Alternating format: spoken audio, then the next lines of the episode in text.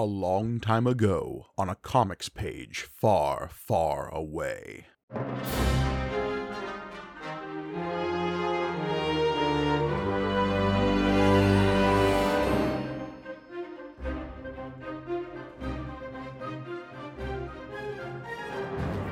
Greetings and welcome to May the Panel Be With You, the Star Wars comic book show brought to you by the Punch Up Entertainment.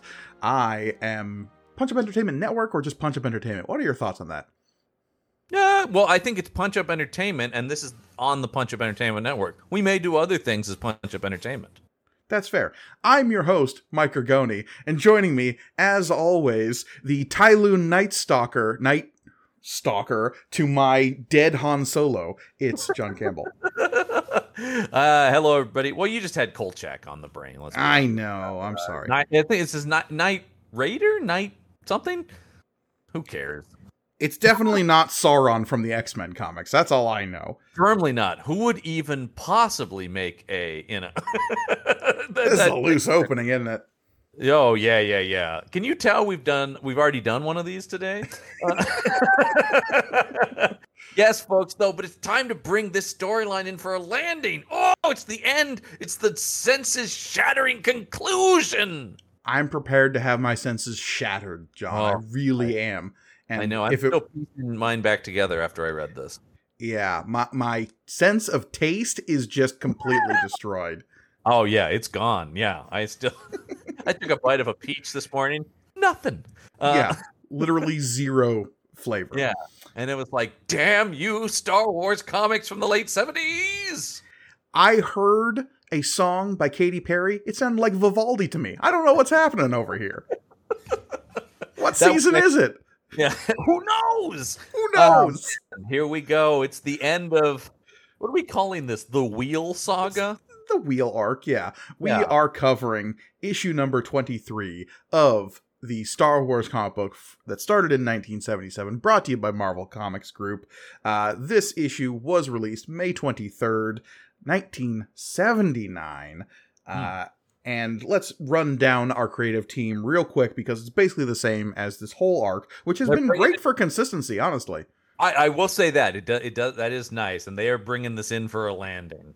Yeah, uh, we've got Archie Goodwin as our writer slash editor. We've got Carmen Infantino on pencils, Bob Wiacek on inks. Uh, we're changing up our colorist with uh, Carl Gafford this episode or issue, and John Costanza back on letters. Nice. And Jim Shooter just creeping about. Jim Shooter, like a cardboard cutout in a Monty Python sketch, leaning into frame and his mouth flap going up and down, suggesting "Make more money." Yeah. Suggesting, I think if we take a look at this cover, going, go where the money is, and put Vader on the cover. big and bold. We start with our flight into Fury, and who is this? Bleeding out of the starfield, it's Darth Vader. I want this cover as a t-shirt. I really do. This cover is this would be a great T-shirt. I used to have uh, a, a cover from way back when during it's part of the adaptation. The thing about like Mhm. we'll never escape the Death Star, Chewie. I used to have that T-shirt. Uh, but yeah, this one is awesome because it says. You've escaped the wheel, rebels, but now you must face the wrath of Darth Vader. Let's just run it down right off the top. Darth Vader helmet is black. His lightsaber is red. Millennium Yep. Falcon correct shape. They're fixing all the issues we had with uh, covers past, John. Yeah, I know, absolutely. I we we we can just go right past it because I have no notes. I mean, honestly, like it's dynamic, it's fun. Uh, I love Darth Vader kind of like blending into the starfield very here. cool design very cool as the villain haunting the story uh i wish he did a little more than he does in this issue but that's not my issue with the cover John, are you saying that we shouldn't be judging this book by its phenomenal cover? well i think uh I, I- no because i think we should isn't that the whole point of the comics on the news and last week you can go back and listen to our last episode we talked about carmen infantino's rules for a cover That's true, though this one actually violates all of them. So because you know what trumps all of those rules darth vader that It's guy true. sells books Darth Vader sells books, and we've had him in brief interstitials here and there over the last few issues, but now he's finally going to confront our heroes And no, not really. But No, no, anyway, I was gonna say, what are you talking about? Still, he has a pretty brief appearance in this. he sort of shows up to go like, "Hello, am I still in this book?" Uh, am I going to be in the next movie? Probably. I can't really do much. Uh, my agent is still working out the finals on that contract for the sequel. Uh, all right. Uh, what if I was Luke's father? There's an idea. I'm just throwing it out. There. Um, so, all Oh, right. thankfully, we have no idea about that because we're getting right into the flight into Fury because Flight we're back in Fury. Docking Bay 10. Docking Bay 10 of the man made monument to the galaxy's love of gambling. I love that description so much. Mhm. Uh, yes. And we've and got we find ourselves near the private space yacht that has radically changed shape and color since the last issue. a completely different ship. I don't know how you talk about for consistency it's the same art team, yet there's apparently you, you can't just look at what you drew. la- No, no time. There's no time, damn it. I would be very curious to see what Infantino was also drawing in this period to know exactly what was on his desk on a week to week basis. Let me see if I can find out. Uh, Because wi- obviously, like, stop he- the show to do it, but uh, Sure, but what I'm getting at is like Yeah. I would be curious what other books he was drawing in between working on this because I know the Star Wars book isn't the only book he's working on in this era. uh, Probably because not, that wouldn't pay the bills necessarily. especially at this time. Uh, he- uh, I think he's also on Iron Man at this time. It looks like seventy-eight Okay. to eighty-two. He was on Iron Man. All right, that makes Uh, sense. Also, seventy-eight to seventy-nine, Spider Woman. Okay, okay, okay. Yeah, yeah, yeah. And then a couple of uh, what what month was this? Uh, this was in May. Oh, then that then that month he also did uh a supervillain team up number sixteen. Okay. Uh, which And again- saw, which saw the Red Skull and Hate Monger in a book together. When these were drawn and when these were released are two Yeah. very different dates, so I can't necessarily say that they were Sure, created at the same time, but they were released at the same time. He's working in this general error we're talking about. That's where he's uh dealing with, right? I guess my only thought then is that in between issues of Star Wars, in which he vaguely drew the shape of a ship at the end of the last issue, he has Mhm. also drawn maybe a couple issues of Iron Man and Yeah. something involving the Man Ape and Killmonger. Right. Yeah. And uh, and I said he was the chief uh, uh, artist on Spider Woman. I think right during this time too. Okay. Uh, So so that's go. like very formative era of Spider Woman then, because that's like the original Jessica Drew stuff. Yeah. Uh, yes, I think so. Yeah. That's like right when they were establishing her as a character in cahoots with like the Nick By the Fury way- stuff. Jessica Drew, created by Archie Goodwin. Hey, there we go.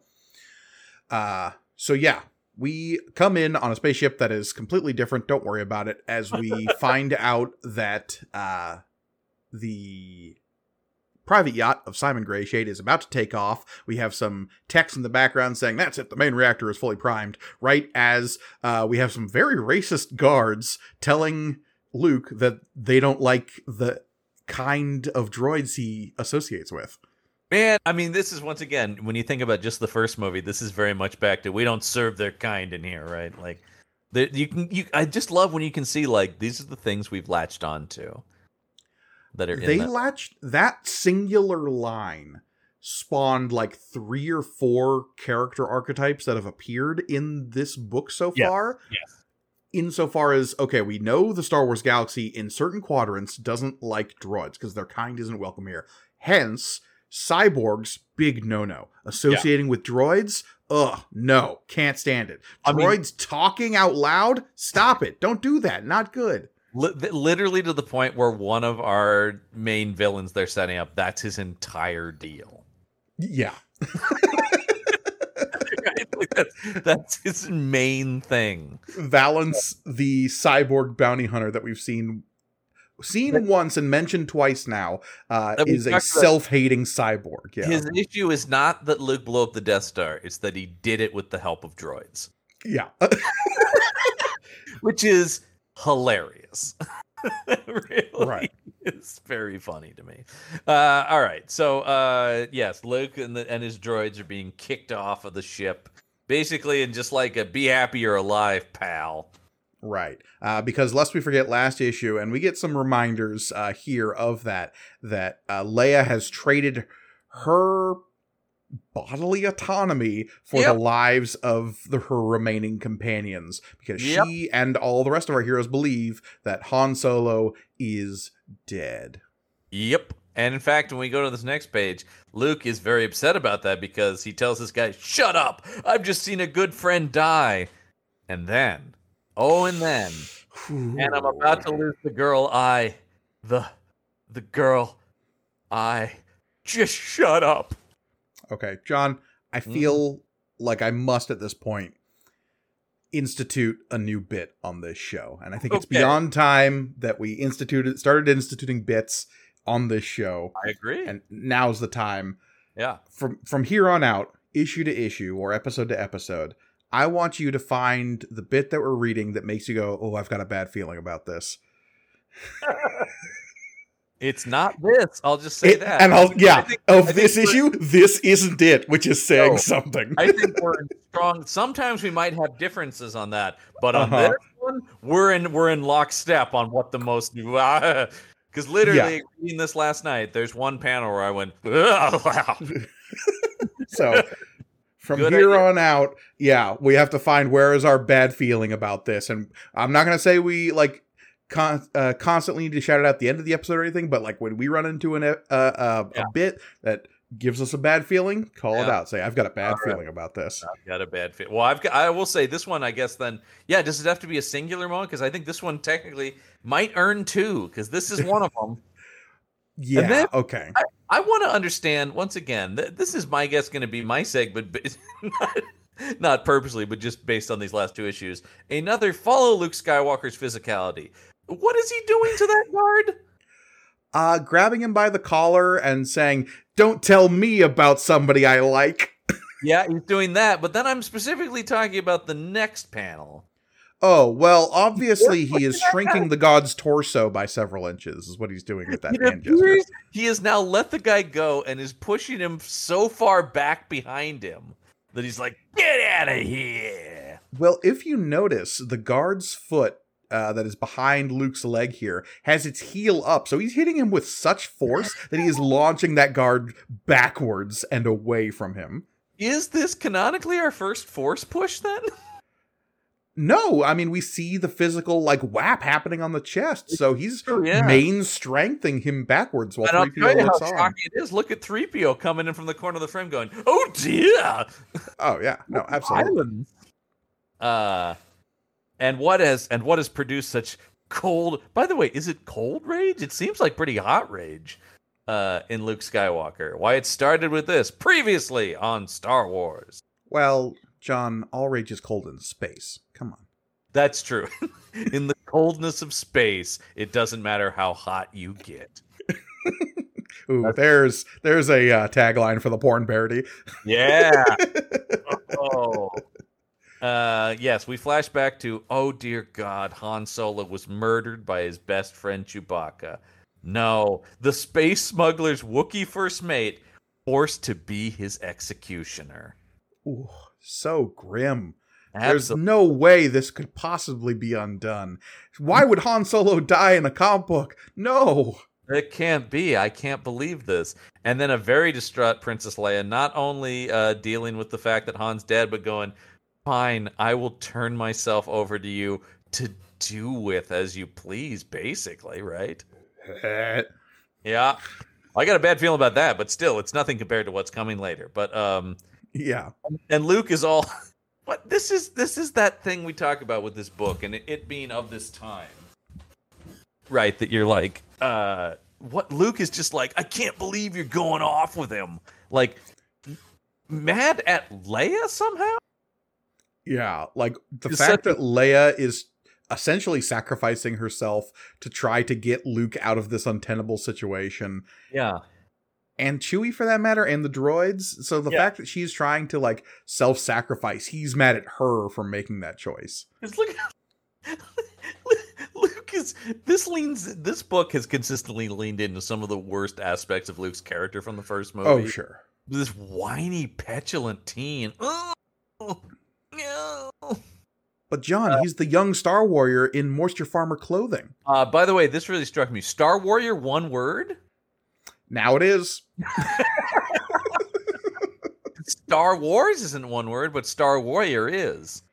I think it's because the uh, justification of the panels and the the the uh, indentation made it so if they put a space there would throw off the, the spacing of that paragraph. they probably will use Star Warrior as two words in another issue. I'm sure. Yeah. Uh, yeah. Anyway, he's out of there, and even 3PO doing the look back at like, yeah, man, forget about her. I think Luke is less mad at Leia. Luke is more mad at the situation and taking it out on everyone around him. But Leia, uh, then we go to the next panel. Leia's like, "Don't walk away mad, Luke. Not like this." I've got a bad feeling about this, John. I've got a real bad feeling about this next panel when they full on make out. If I may. Yeah. The embrace is clumsy, the kiss awkward, but as he watches from the yacht's hatchway, Wheel Administrator Simon Greyshade senses feeling and emotion he can never know. That's the thing, all right? This is one of my big problems with this conclusion. Greyshade's entire personality turns on a dime. Yes, right here, in a scene in which a brother and sister are making out. well, I guess maybe that actually does add up for what I think. but it's just he's been such a sociopathic rapist, right? I mean, or at least Yeah. you know, sexual predator. And then all of a sudden he goes, "Oh wait, humans are capable of emotions? Oh, I shouldn't interfere with that." What? But no, specifically, what this does is trigger in him an awakening that he needs the bonds of friendship. And so by the end of the issue, we're turning to our sexiest droid imaginable, Oh Mastercom. Oh, I I am so happy about the end of the Mastercom storyline. it's so good, and it makes But it's so abrupt. yeah. Well, th- it, it, they are. We we talked about before when they start introducing those threads. Are they going to pay that off? As like they do, but in a really weird kind of just all of a sudden manner. Yeah, Yeah. it really. Oh my god. Oh, but yeah, okay. So we get this out of the way. Luke and Leia kiss. Everyone's weirded out because we now have 30 years of context. Yep. Let's not dwell on it. Yep. Uh, and, and the the the next movie that's coming out will raise the stakes on this even more. Uh, Do, okay, here's my question for you. And Yeah. I know there's there's maybe a, a definitive answer, but there's also an answer that George Lucas gave, and they're probably mutually exclusive. Mhm. At, as of Empire, he we did not find know. out that Darth Vader is Luke's father. And Correct. obviously that's something that's like debated as to when that was actually decided. Yeah. When Yoda says there is another Skywalker. Yeah. Who is He's he not- referring to? he's He's, not not, referring to Leia. He is not, and and uh, I highly recommend the and and then you've read it as well. The um, oh, what the hell is it called? The the the oral history of Star Wars book that was out a couple years ago. It's great. Oh, uh, Secrets of the Force? I think it's Secrets of the Force. That does sound right. Uh, in that they do talk about the outlines they had for stuff, and Yeah, yeah, yeah, yeah, Luke's sister was going to be a separate character than Leia. Mm, was- the mhm, plan mhm. was always that Luke would have a sister. That is definitely set up by the end of Empire. But that was when Lucas wanted was talking about doing a seven movie arc initially, because that was the initial. Mm. plan. We're gonna. I, I want to do this as a seven part story, and then through the making of Empire and subsequently Jedi, he's like, these are taking a lot out of me, and I don't have enough, so I'm gonna just sort of collapse everything into Jedi as my ending and then that sort of became like just cut away because there was also a whole subplot about Han Solo's father being like Right. royalty and stuff like that. Uh, th- there's a lot of stuff in there that just kind of like a lot of stuff just got excised or condensed. Um, Uh, but yeah, yeah. The the book is Secrets of the Force: An Oral History of Star Wars by Edward Gross and Mark A. Altman. And yeah, I I highly recommend that book. It's all of book. all of all of those guys, uh, they've done a few of those oral histories. Their Star Trek one is great. Their Buffy the Vampire Slayer one is great. The Battlestar Galactica one, they've done a bunch of those. Uh, the James Bond one, of course, lest I forget, which I loved. Um, Mhm. So uh, yeah, the, all those are, are fantastic. But yes, no, Lucas had a lot of pieces. So Luke was always going to have a sister, but it wasn't going to be Leia, basically until they wrote the script for Jedi. Hmm. So, as of the writing of this comic, these two aren't actually siblings. Again, let's not dwell on it. Moving on. Hey, it's Han's dead body. Han's corpse, and something that always gets me: a smoking laser gun. Yeah, don't worry about it. Um, that always weirds me out whenever I see that drawn. Uh, so uh, Chewie, for a brief panel, has turned into like one of the critters from the titular Critters movies. he's got a straight up stash on that close up. Look at him. I mean, I'm I'm talking about this left panel here, where his legs and arms are nearly Yeah. attached at like a central node. Yep. that is his head. We, basically, each one of these panels draws him differently, and all of them are weird. Yeah, Chewie's got Infantino just like can't draw Chewie to save his life. Infantino, yeah, this I just like it's like it's the bridge too far for him. A Wookie. Yeah, I don't know. But anyway, he's got to take out this. Sorry, I'm gonna get it right this time. Tyloon Night Soarer. Oh, Night Soarer. I'm sorry, that was too stupid to remember. Night Soarer, come on. Who again is a weird purple pterodactyl man who sort of looks like Sauron, the uh, X Men villain. Also, Yeah. kind of now he has got like a Green Goblin thing going on in the that third panel there. So th- I, I will say, like it- things that aren't specifically designs from the movies, they really rely on a lot of comic monster tropes that are not helpful to this book. Oh yeah, hundred percent. They look weird and out of place, and something that Jack Kirby would have designed, not something that is fits the aesthetic of Star right, Wars. Right, exactly. Yeah, yeah, yeah. It's like I'm waiting for Devil Dinosaur to show up in this. Uh, but thankfully, uh, Chewie, who has just killed his best friend, uh, is ready as this uh, purple pterodactyl man swoops in, and uh, Chewie lets out a rock, and as we turn the page, shoots him right in the thorax. What I like about this is you actually see the blast going through him. Yeah, and it like deflects at a weird angle, which raises all sorts of questions about these needle rays. And Well, that's a really thick laser for a needle ray. I'll say that Yeah. much. I know. All of a sudden, it is thick and girthy that laser blast. Um,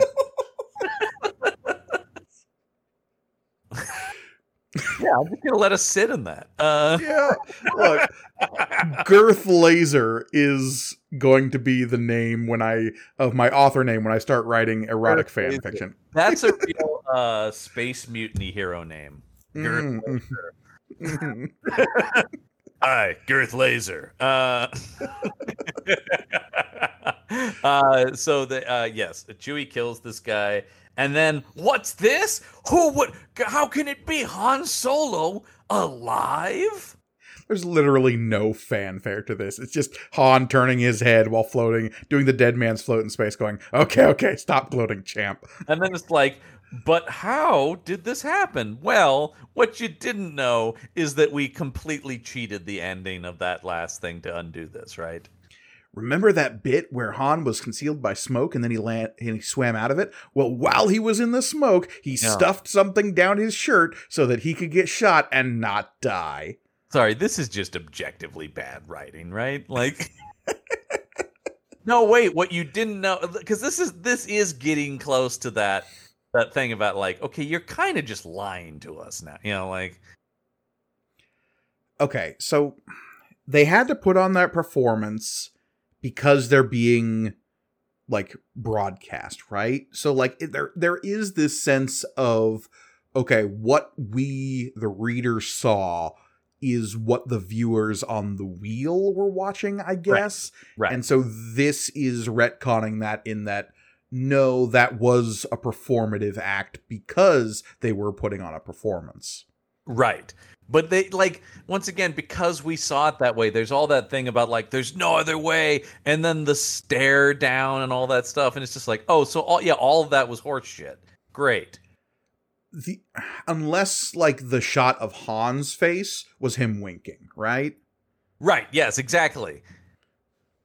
I, I- But, you yeah. know you know what would have been better is leave all that shit out and just show it from the perspective of the other characters watching on TV. Mm, mhm, That mhm. might have been the better way to do it, where it's like they see it without context, but we actually are in the moment and they're hiding stuff from us. That's the kind of thing where I, I don't true. like that. This is a real cheat. Of course he's going to be alive, and you even know that reading it, but it is just like, oh, that's it. Oh God.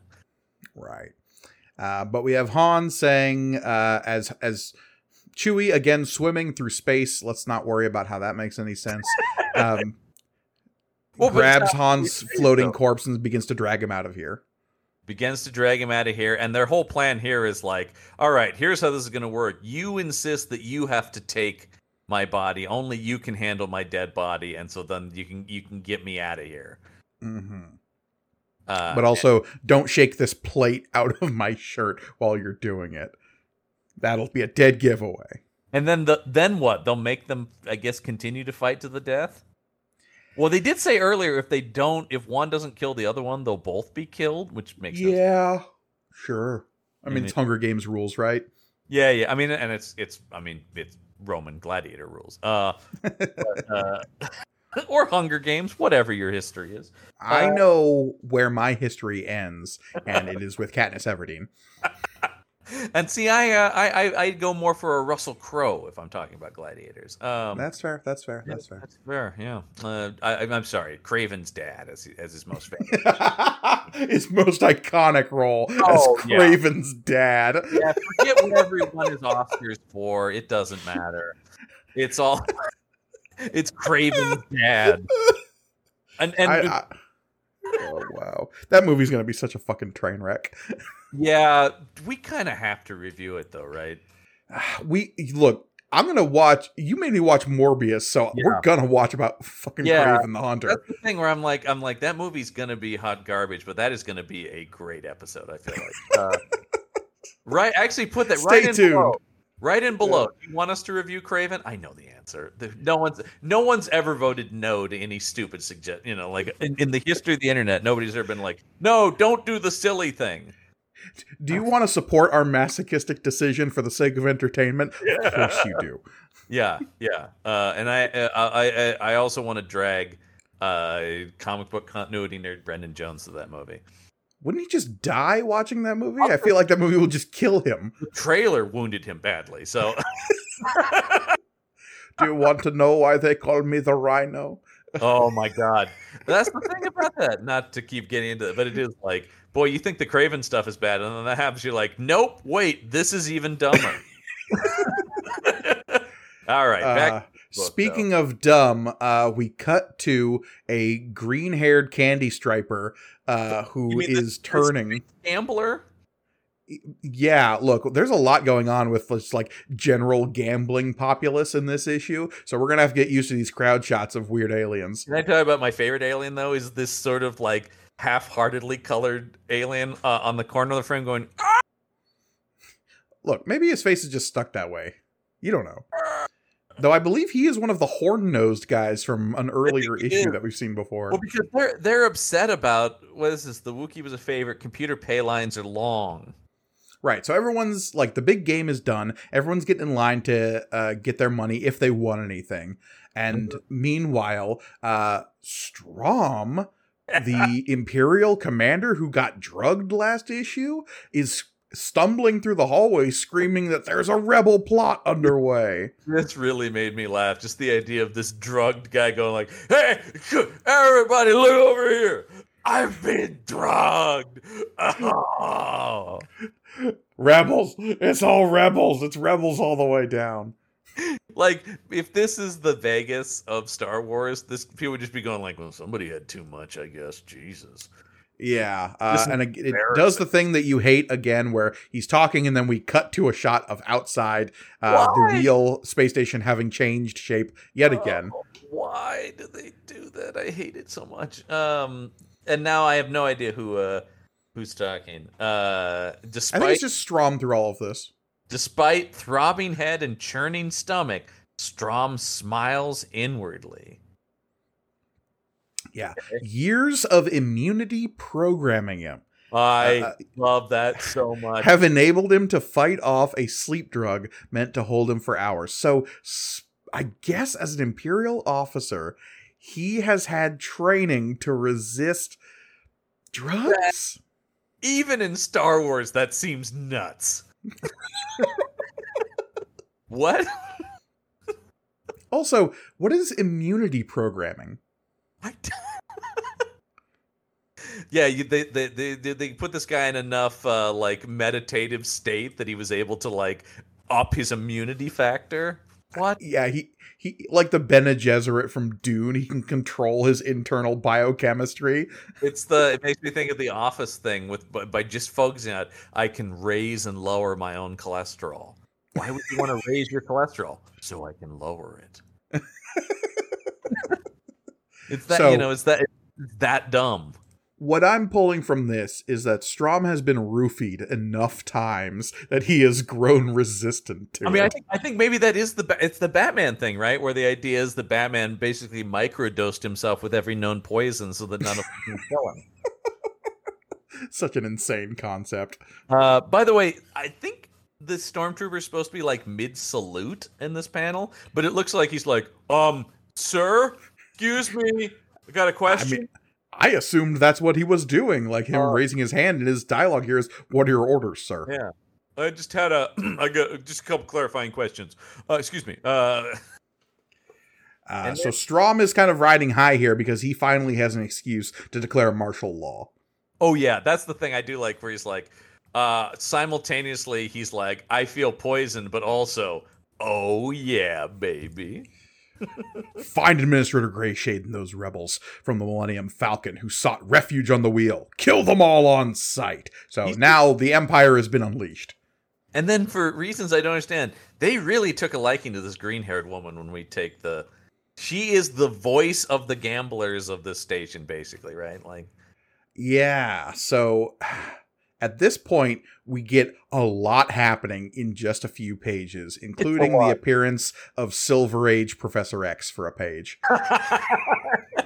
How can I I don't know if only Jean Grey ever finds out how I feel about her.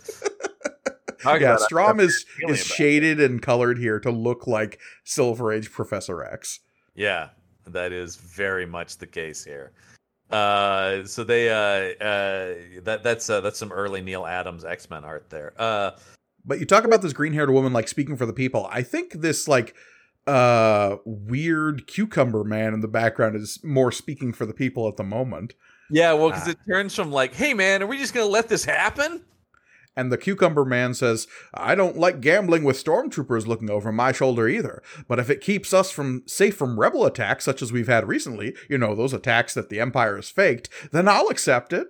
These damn, re- as long as they keep the damn rebels out of our business, am I right? Am I right?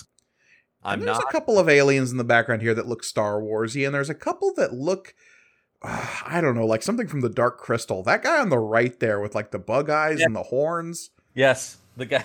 yes, the bug eyes and the horns. How about the guy with a furry face, but his eyes are where his mouth should be? Oh, you mean the guy that has a tribble for a head? yes, the famous Star Wars character Tribblehead. That's what I love about Star Wars character names. We've talked about this before. Some of them are very complicated and future sounding, and some of them are just very on the nose. I mean, it's where you get the whole like uh glup shitto thing from, Yeah. right? That to explain that briefly, that's like a, an ongoing meme among Star Wars fandom and beyond of just like, oh, what's the new Star Wars characters' names? It's a uh, glup shitto. I don't know. Well, I mean, the real one that's, of course, everyone's favorite is Sleazebaggano. Sure, and that's part of where that comes from. Is there's a character Yeah. in Attack of the Clones who's literally named Sleazebaggano. And some kid got that action figure for Christmas and was very sad. You want to buy some death sticks? I'm going to go home and think about my life. Uh, funny scene. Very funny scene. Yeah, sure. But uh, yeah, that character's name is Sleazebaggano. Uh, so, uh, yeah, apparently Cucumber Man speaks for the whole ship because r- murmurs of agreement that sweep through the casino customers Oh, yeah. are like a balm to the commander's drug-racked body. I like for a second. I love for a second. He's like, "Is this gonna not go well?" Okay, they're fine. All right, great. Let's go. Our fake attacks have been a success. I'm a certain. I'm a certainty for the Emperor's commendation list. Oh, Can Oh, that- you imagine Palpatine being like, "Oh, one of our commanders has taken over a casino"? Yeah. Sure. Put him on the list of commendations. He's doing a good job. Give him a pat on the back like a good boy. Just, just imagining him with a secretary who's like, "Take a note. Uh, the following people are on my commendation list." I just can't. You Why would he give a shit about I this know place? the idea. The idea of the emperor doing anything other than just full on evil machinations, like doing any day to day work that involves filings or lists or anything, is insane to think about. Doesn't yeah. he sit yeah. on the throne and go, hmm, hmm, hmm, yes. I mean, no, he's busy building a ridiculous armada and army on Exegol. That's right. Who could forget? Mm. I every day I try to forget. Every day I try to forget. Boy, boy, boy, boy. But once again, I believe I'm banned from talking about that movie on any podcast anymore. Yes, correct. Uh, makes me so mad. Um. Anyway, uh, yeah. So uh, it, it's time to enact our plan. Meanwhile, we cut to Gray Shade, who the only problem here is uh, it's just taking forever to uh to get this yacht out of the dock. What's going on here? I don't know. Apparently, they need to get clearance from what's this? Everyone's favorite favorite sexy purple robot, Mastercom. I may have a problem with those orders, Senator. Yeah. I realized while I was watching or while I was reading this issue, I was like, "Oh, was Master Mastercom not in the last issue? He wasn't. There was a a, a true sexy techno nipple void in my life No, I an issue of really this th- comic." th- there was just something less hot about it, right? Like uh, oh, oh, oh, oh. Yeah. so yeah, he- he's he's uh, basically being like, uh, uh, "Hey man, I'm being told you're not in charge anymore." Right. But But- With my, uh, was it uh, as one who feels friendship for the man who gave me humanoid form, I will attempt at least to open your docking bay's magnetic field before.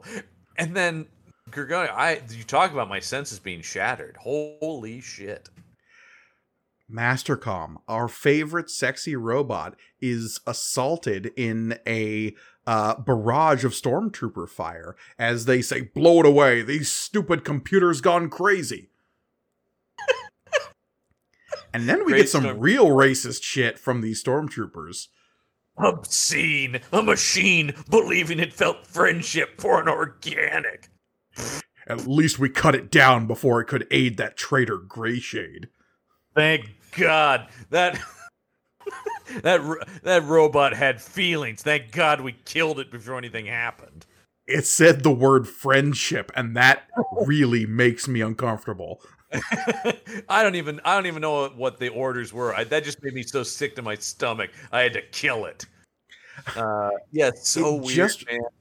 I don't know what it is about the late 70s or if is it just Star Wars in general, but like there is this real sense from sci-fi movies of this era of the idea of a machine gaining enough of a personality to declare itself like a person made people so uncomfortable. Um It's very interesting to look at from today's audience, right? Like to look at it. sure. So much discussion about artificial intelligence. Uh, but at this time, But, it was like, no. I will always be haunted by 3PO's line at the end of the Star Wars Christmas special Yep. where he Yep. says Yep. he's so happy for everyone for feeling a Christmas like cheer, life day cheer, whatever. Yeah. But is sad because he and R2 can't feel that way because they're not alive. It's this moment of existential nightmare and In- like What's great the end of this thing. in the stupidest thing in Star Wars. There's this Yeah. existential nightmare. it's no, it's very weird. And anytime, and, and here and there, the Star Wars stuff has put, you know, more thought to that. Obviously, I love the stuff in Solo with uh, L three. Sure. No, and we'll get into the droids comic where they kind of confront it more directly, but uh yeah, at least for now, we can't have robots trying to be people. That's just not being a thing. You know what's Ah. happening again? Now Luke's pushing a robot, much like he pushed that guy earlier. He's pushing three PO out of. There's a lot of Luke pushing. Now this is to save him, but still. Yeah, uh, because it turns out stormtroopers are everywhere now and starting to come down on all of our heroes. Because Luke is trying to get uh, back to Leia and Gray Shade because they're going to need help, but they can't go that way because they're getting cut off by uh, stormtroopers. Also, R2 has wandered off at some point. It's about, but he's uh, moving through a Jefferies tube here. No, sorry, that's Look, Jefferies tubes generally require you to be crawling or at the very least crouching. Yes, it's true. It's true. Well, but that works because of uh it's R2, right? So, uh That's fair. Uh, because yeah, R2 is uh, wandered off somewhere, and we cut to R2 in the circuitry conduit, uh, Yes. legally distinct from Jefferies tubes. neatly bypassing increased stormtrooper activity in the corridors parallel to him. They didn't think to check the circuitry conduit, and then him coming out of this vent just makes me laugh for some reason. What makes me laugh is the fact that they keep referring to the tape he's carrying, because lest we forget, R2 has a recording on Yeah. him of uh, Gray Shade and Strom making this deal that will reveal the Empire's Well, corruption and on Luke wheel. slapped in a full six-hour cassette tape. So don't worry, they've got it all covered. well, you just got to be sure you break off the tab, or else it could get re-recorded over. it. Yes, that's it exactly. And did we put? Did we, we make sure to, to record on extended play? Anyone? Yes, great. What a bizarre little sliver of history we lived in, in which VHS and like the uh, weird proclivities needed to record onto it uh, were such a thing that is burned into our minds now that will never be relevant again. No, but it, I absolutely remember that. It's having to set, okay, this is the record speed. And then, yeah, Mhm. making sure, yeah, you got to take the tab out. Or I lost some stuff to accidentally hitting record when there was, you know, oh no. Yeah. Yeah, I lost many an episode of Pokemon oh, re-recording over some VHS tapes. Or how about this? Uh, recording a TV show and pausing the recording when the commercial started. So when you played it back, there weren't commercials, all that stuff. Absolutely. That's that's and wanna know. I appreciated no end when Sci-Fi Channel would do their monster movie marathons, and they would have those little interstitial bits right before the movie came back on, so I know the commercials were over. Yep. But anyway, uh, back to Star Wars. We have R2 exiting the Jefferies tube. Sorry, circuitry conduit. Yeah, sorry, as yeah. he's trying to get this tape to a place where he can project it to the entirety of the station, but he is confronted by a mysterious shadow as he exits. And then we cut to Chewbacca carrying a corpse. He is borking all over the place, man. Yeah. Bork? Uh, That does So not he is- Wookiee sound. Bork. what sound does Chewbacca make that could be conflated as Bork? Yeah, there's something you don't hear a lot of B sounds from Mm-mm. Chewbacca. Bork. No. That's a that's a chicken. Again, I've I've always been like very iffy on like how you write down the Chewbacca noises, but yeah, yeah, it's it's tough. it's not uh, Bork. I'll know that much. I, yeah, I don't know what it is, but I know what it's not. That's for sure. Uh, but apparently, there's an Imperial death warrant on Chewbacca. I do love. Forget taking this lift to the docking bays, Wookiee. There's an Imperial death warrant on you. Servable right now. Classic Stormtrooper, instead of just shooting him on sight, he's like, I have to tell you, I am authorized to do this, and it's about to happen. Like most problems with the Empire, it comes down to everything being jammed up in the bureaucracy. It really is. Hold on. Before I kill you, you got to fill out this form saying that it's okay for me to kill you. But of course, Han Solo leans out with a one liner. Come on, guys. Whatever happened to respect for the dead? Pew, pew. I do like that one-liner. That's pretty solid. That it's a rare moment. Oftentimes, my complaint is this isn't the case, but in this, I actually could hear Harrison Ford saying that. Yeah. Uh, and then they're getting fired at by stormtroopers as well. Han saying, "Grab those weapons. We're going to need them to make the last stand." It's last stand time. You know how that is. That happens to us a lot. Yeah, well, it's happened more than once. I'll say that much.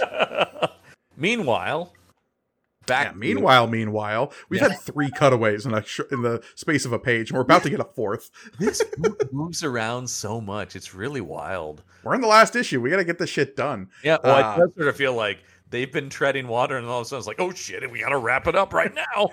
Thankfully, we have arrows pointing us towards the action again. no, don't look over here. Look over there.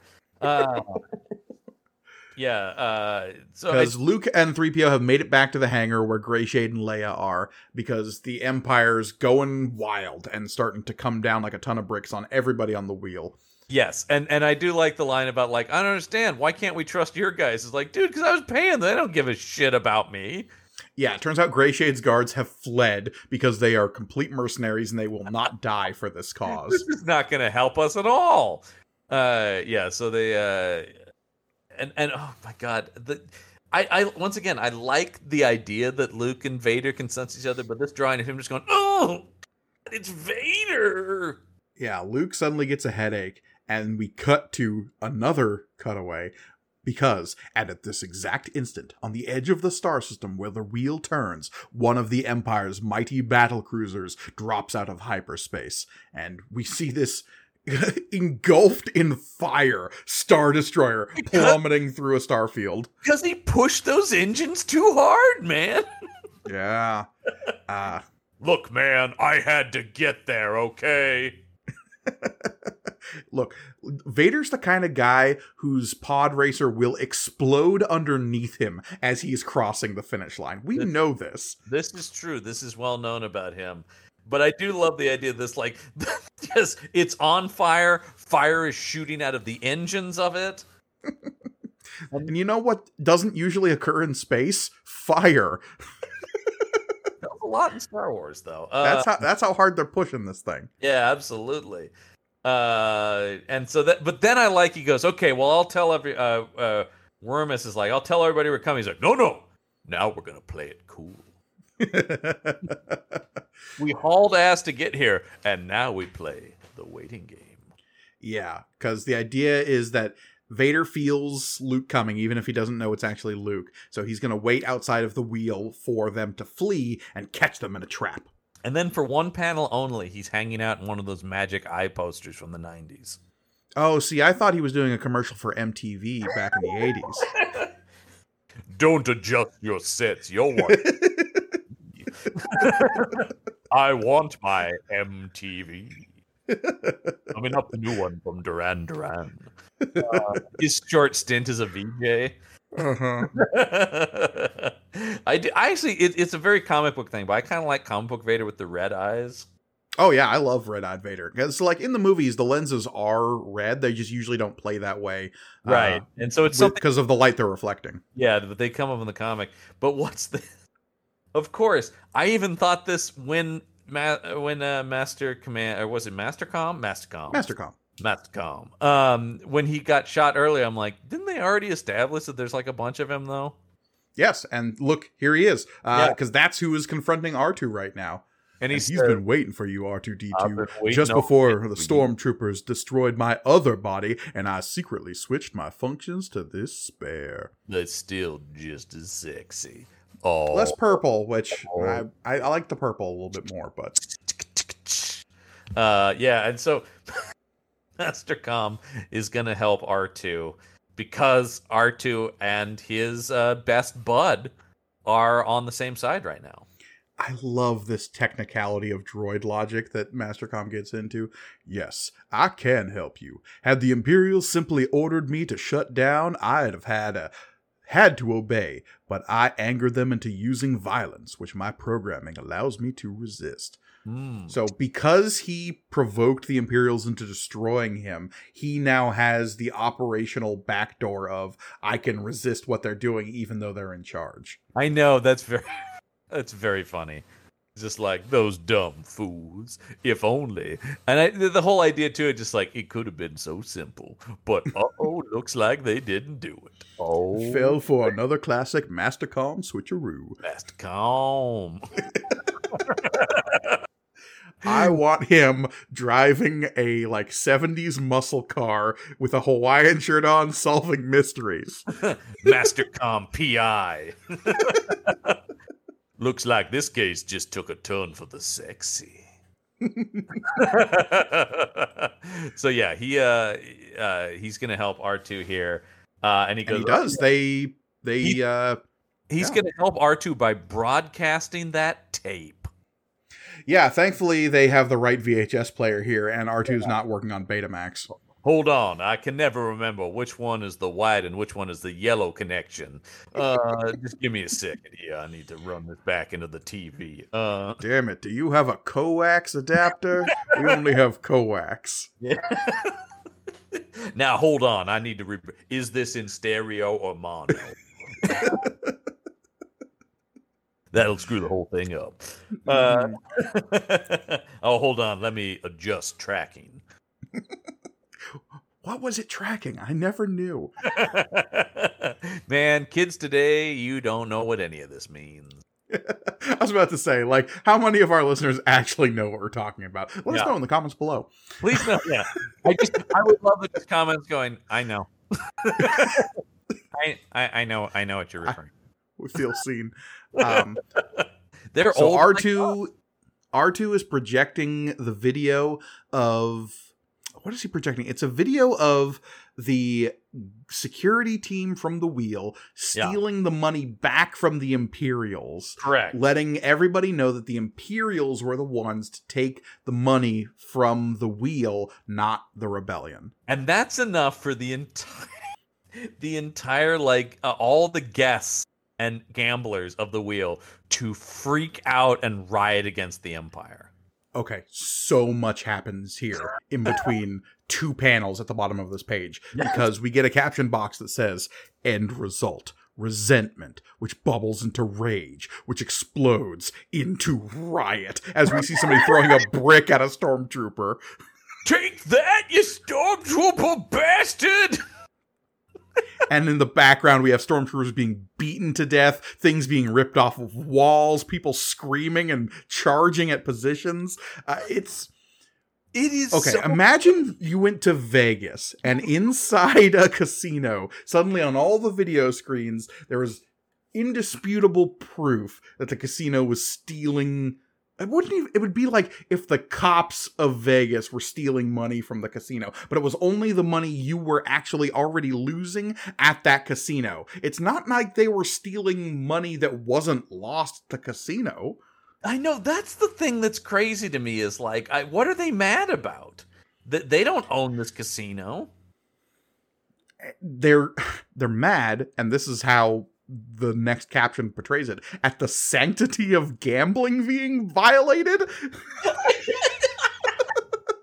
That's pretty much it. Yeah. Because it says on their homeworlds they wouldn't dare this but the wheel has always been a sanctuary and on the next page it continues a safety valve for an oppressed galaxy to let off steam to find it violated and tampered with sends its thousands of frustrated pleasure thrill seekers wildly rampaging so it's a bunch of horned up liquored up gamblers and thrill addicts going ah burn it down How dare you? We come here and we believe in the sanctity of gambling. And you talk about narration doing a lot of heavy lifting for character motivation.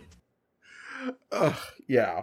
So they, let's just accept that all of these insane individuals on the wheel are suddenly willing to go up against the most heavily armed military dictatorship in the galaxy. The. You would think even if they were pissed off about it, they would go like, "We are going to lose this fight." Especially you know, people- especially if people earlier were like, "Oh, those rebels! Oh, so awful." Well, now You you, know are them.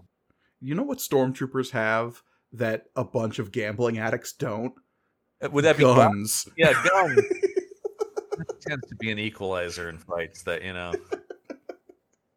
Wait, do they have guns? Oh shit! All right, never mind. Shit. Ah, oh, fuck.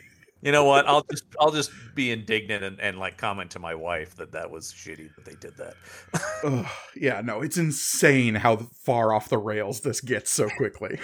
and it's so it's so convenient for our heroes, of course. Um, Oh, of course.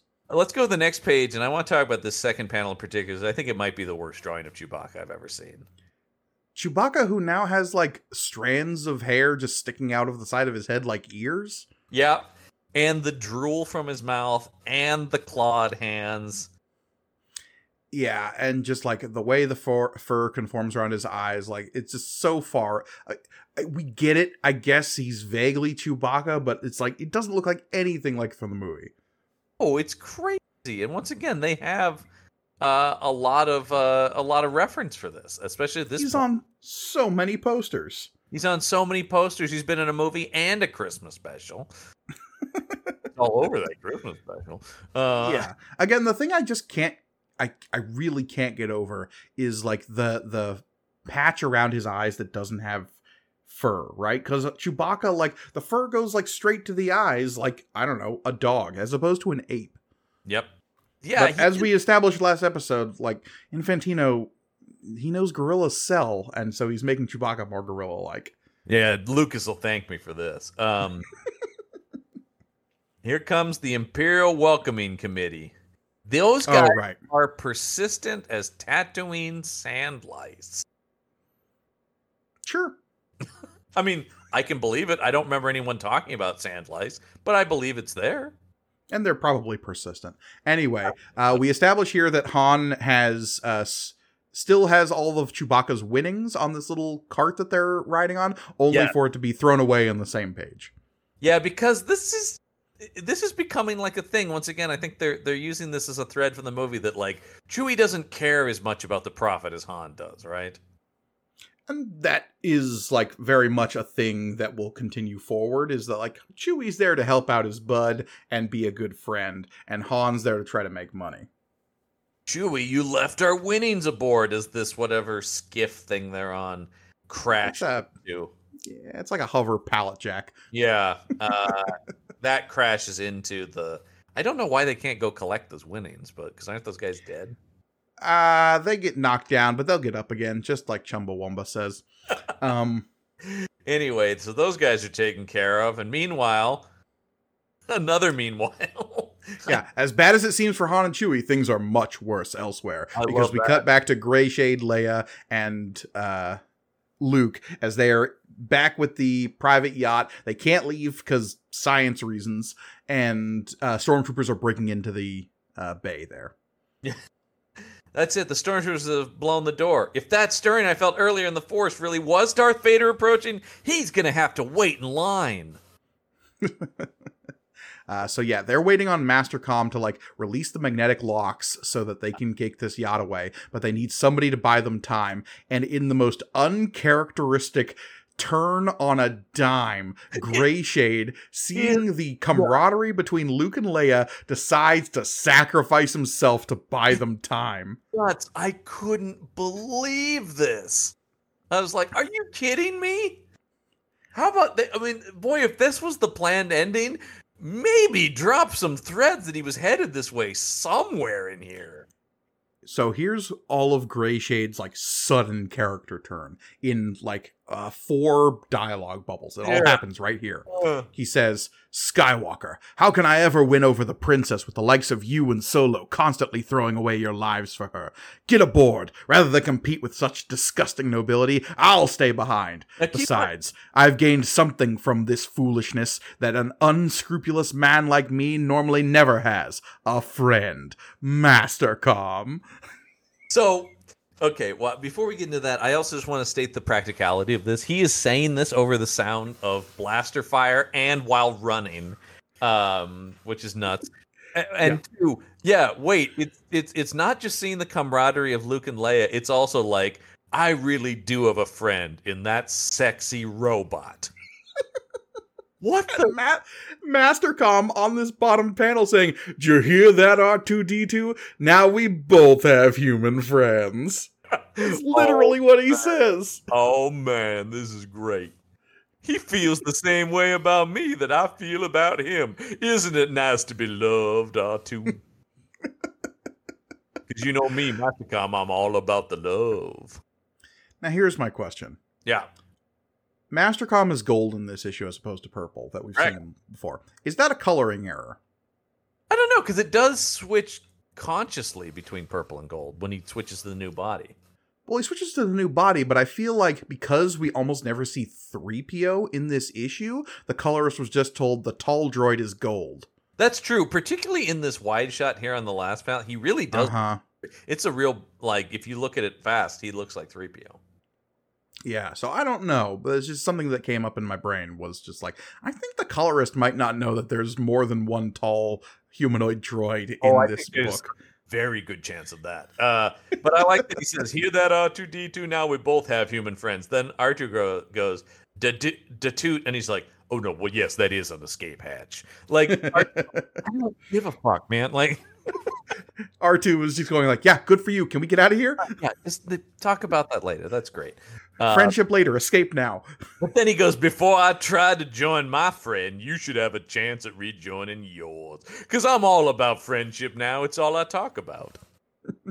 the weirdest Uh, part of this entire comic is the Mastercom and Gray Shade relationship arc. Oh, and we'll get into it here at this these last few panels because yeah, R2 launches away. Then Yeah. we get the space yacht launching. Luke and Leia have made it off. Mm-hmm. Uh, and uh 3PO's with them. And then we cut back into the wheel For the characters we really care about. for the characters we actually care about, Mastercom and Gray Shade. I Shade. do like Luke's line about, like, gee, I wish uh, Gray Shade had randomly become a good guy before Han died. That would have been nice. yeah, they still think Han Solo's dead. uh, but yes, it is. Here's an injured Greyshade, and this drawing of Mastercom coming through the smoke with his outstretched hand, going, "My friend." Oh, we do have to state the 3PO in some like just throwaway dialogue here saying, Begging your pardon, sir, but Mastercom's making last communication. He reports there's a reason to believe that Captain Solo is still alive. Yeah, it's just like, oh, also by the way, Han Solo might be alive. Anyway, back to Master Com. but but it- Because, I- yeah, this undying bond between this man and his robot. we get a, a tableau that is like the cover of a romance comic with Mastercom supporting a wounded and like leaning on him Greyshade in the smoke as the uh, ruins of the wheel crumble around them. Uh, Greyshade apparently having killed a fuck ton of stormtroopers. Yeah, he talks about just like he he got like shot once in the arm by that, but beyond that, he killed that entire squadron. My God. Yeah. But Uh. what, what, uh, uh, here comes Commander Strom, and he goes, "I had to fight clear of a mob to find you." That's right. There's a full blown riot happening outside. I shot so many gambling addicts to find you two assholes. They were throwing poker chips at us. this guy's got a roulette wheel. Uh, look out! if you have a dice winged at your head by a really drunk uh, Ithorian, it's gonna hurt a lot. You've damaged the sanctity of gambling, you bastard. I, yeah, I love the moralistic gamblers who are just like, this is supposed to be about something. Curse you. Now I hate the Empire. Uh, but yeah, yeah, sure. yeah. Uh, it's a bit unsupporting since I've emptied and discarded my blaster. Once again, I'm always fascinated by blasters uh, running out of ammo. It is Right. technically possible, but what we talk about, they can't run out of ammo. They can run out of charge. But the way they Mhm. talk about it is like it's bullets. It's more Sure. the I wording mean- that I find strange. But anyway, It's just to give it a common nomenclature so that we, as the people not living in the Star Wars universe, can understand it. it is. But, But- I love the final moment where they're they're gonna they know they're gonna die, but at least they're gonna take this son of a bitch out with them. Because Strom's got them cornered. They don't have any weapons, but Mastercom uh, has Greyshade in his arms. And we cut to the next page, and uh, Greyshade's like, but no doubt you'll feel some. You'll feel the same, uh, in- unsporting as it were, about this proton grenade I've been holding as a last resort. This guy was always gonna go out like this. But Mastercom breaking in with Senator because he knows what he prefers to be called. That's his pet name for him is Senator. I'm right here with you, Senator. and they go out like Jim Brown of the Dirty Dozen. He throws a grenade point blank range Yeah. at Strom, who fatooms. I love and and my favorite back and forth dialogue is this. Sorry, Mastercom. I'm afraid I come to this business a bit late. You're leaking oil. And you blood, sir. I doubt either of us can afford it. Hopefully, we're not beyond repair. Hopefully.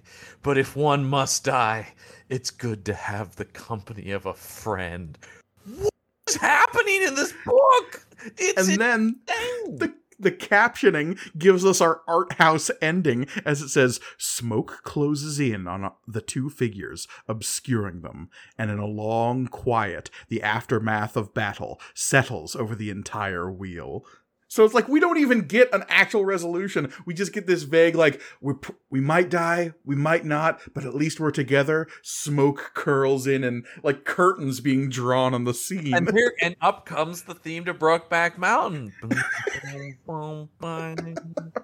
you know, like, uh, I can't believe this. Yeah no the, the i think the greatest victory of this whole story arc is gray shaded mastercom as a couple. It is crazy to me and it's all the it's the same thing like we talked about. It's even more the the jolie thing uh from the the pirate.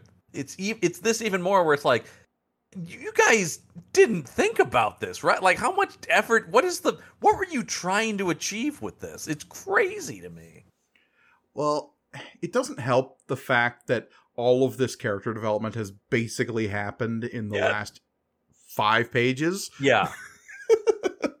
yeah, I, I mean, we we did have that moment two issues ago where like Mastercom saying he considers Greyshade a fed uh, considers Greyshade a friend basically shook Greyshade to his core. yeah, when he's just like, I can't, I can't process this right now, was basically his reaction to that, and I right. guess uh, that that continued kind of you just don't address it a lot but i guess we're to assume he's been mulling that over in his head for, since that happened. There is an elaborate tapestry on the inside of simon Greyshade that we only get to see pieces of here at the end. I wish i knew how to quit you it really has that vibe. Yeah, it 100% does. But it's just like. Uh, and it's beautiful, and I love them for it. It's just like all of a sudden this book has this tone. Um, yeah. so, oh no, well, they've escaped in the yacht, but what's this? They're being pulled into a tractor beam. Oh yeah, remember there's that guy out there. I don't know what's his name. Uh, Dark Father, something Dark like that. Father, something like that. Uh, Dark Helmet is that it? Uh, Different movie. Yeah. Oh, also a great villain though. Um, but yes, now there's a. This is our mental battle between uh, Luke and Vader. Uh, because yes, Darth Vader and his Star Destroyer are waiting for those who are exiting the wheel, and it looks like they've caught the uh, private yacht in a tractor beam. There's no way they're going to get away. What's this? Bracow! Yeah, okay, so one mind searches for his. So Darth Vader's kind of reaching out with the Force, and they're having some kind of mental conflict between Vader and Luke. I've never seen an image of Vader clutching his helmet. No, no, they're giving him that Professor X like. Mm, Mm-hmm. Mm, out there somewhere with my mental powers. Yeah, that is weird. Uh, so they've got him, but then there's a Bracow because what's this? It's the Millennium Falcon swooping in to shoot the Star Destroyer. And something Han Solo would never say, which is score one for justice, Chewie. I love the idea of Han Solo saying score one for justice. It's so dumb. If there's one thing Han Solo loves, it's justice. Yeah, tell that to Greedo. Yeah, I was gonna say kind of famously like a roguish outlaw character, but whatever. Uh, including uh, once again, justice of what? Anyway, I don't know. But hey, everybody's happy because our friend is alive. Han, you are alive. I want three to be like, that's what I said.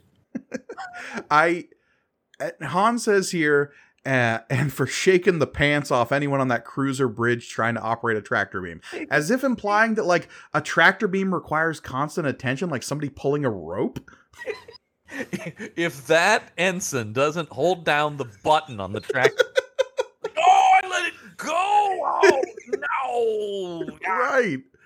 But apparently that's how it works because uh, as they are distracting the Star Destroyer. The yacht's been released from a tractor beam, and now he's swooping back in, taking a couple of shots, and Darth Vader recognizes the Millennium Falcon. With my other favorite part of this, when he just goes, he's like, I know that vessel. I know this jackass.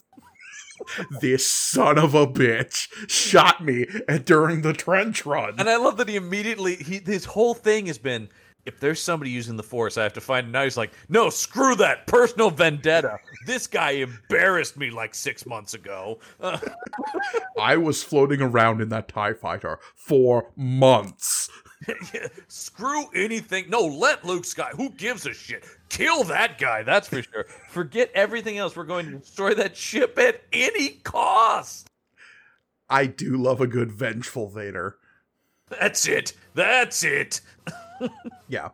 It it won't be until later that we'll like really place the importance on the whole like extermination of the Jedi and the corruption of the Force that the Right, Emperor right, right, was behind. Sure. So like the single-minded nature of Vader hunting down Force users won't be something that's established till later. So like him kind of forgetting about whoever is using the Force in the other ship and just going after the guy he knows has personally slighted him is fine right now for me. know about Vader at this point? He's kind of just evil. Like that's about his only characteristic, right?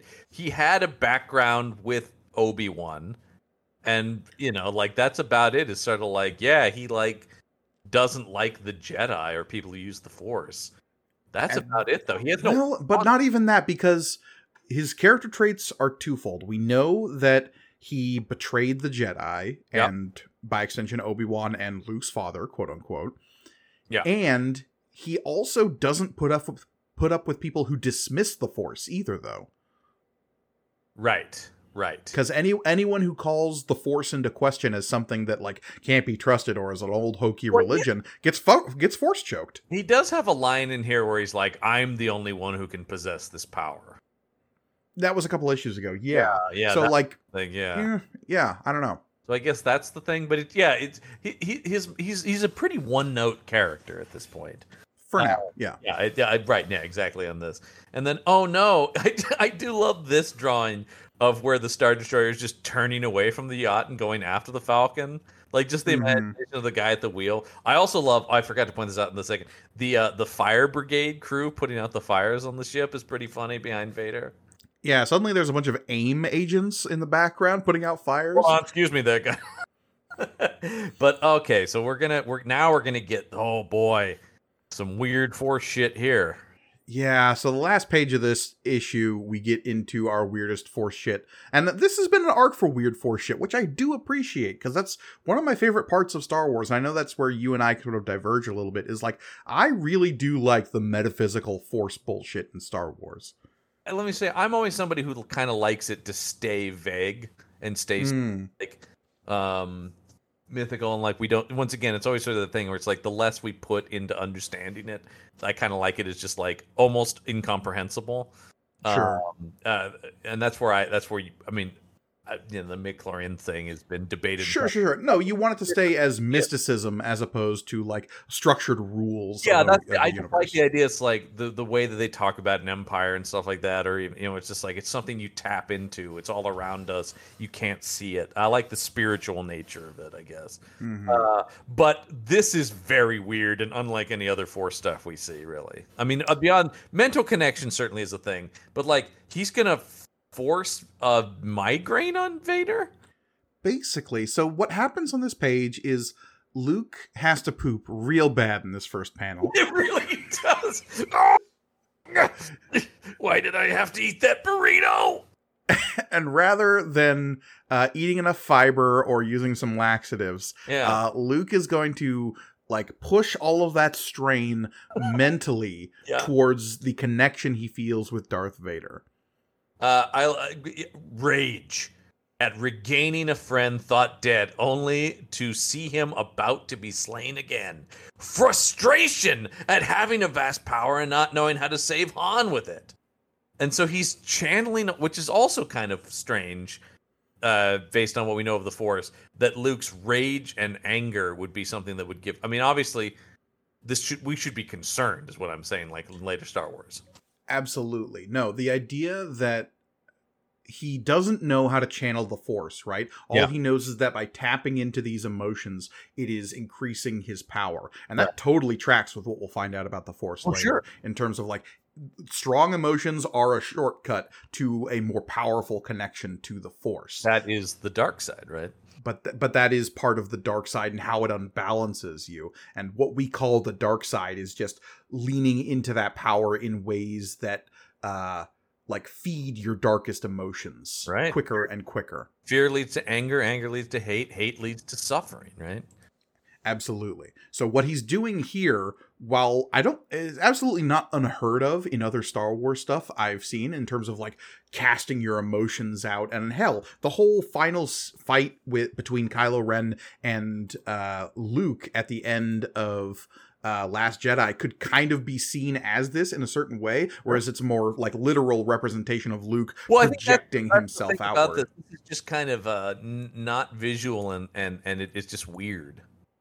Right. So what it is is Vader being surrounded by a uh, pink cloud of Kirby crackle and letting out a ah as he poops himself.